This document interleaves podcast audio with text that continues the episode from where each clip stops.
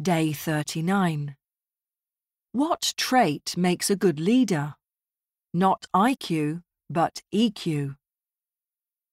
Most successful business leaders, regardless of the field in which they are engaged, are intelligent people with a remarkable faculty for dealing with various issues.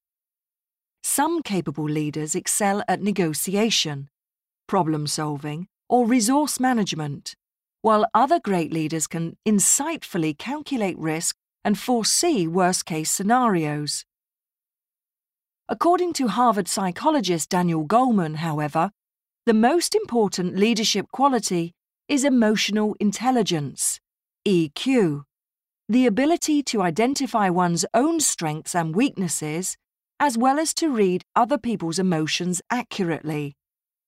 EQ has four components self awareness, i.e., being highly attuned to emotions and feelings both personally and in others, others' awareness, also known as empathy, self regulation, i.e., the ability to manage one's mood and feelings, and relationship management, which refer to maintaining and building healthy relationships with peers.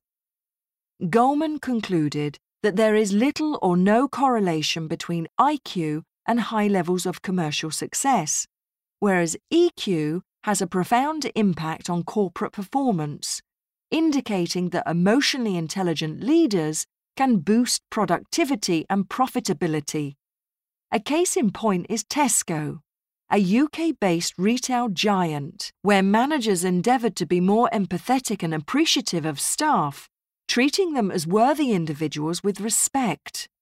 This approach successfully enhanced the workers' intrinsic motivation, prompting them to surpass expectations without direct instructions from management.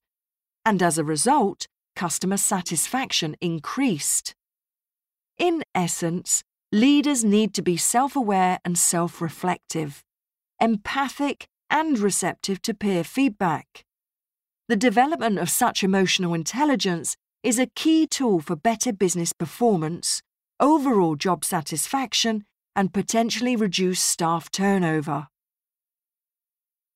Regardless of Excel Foresee Worst case scenario Attuned to Commercial Corporate A case in point Giant Appreciative of Intrinsic motivation Surpass.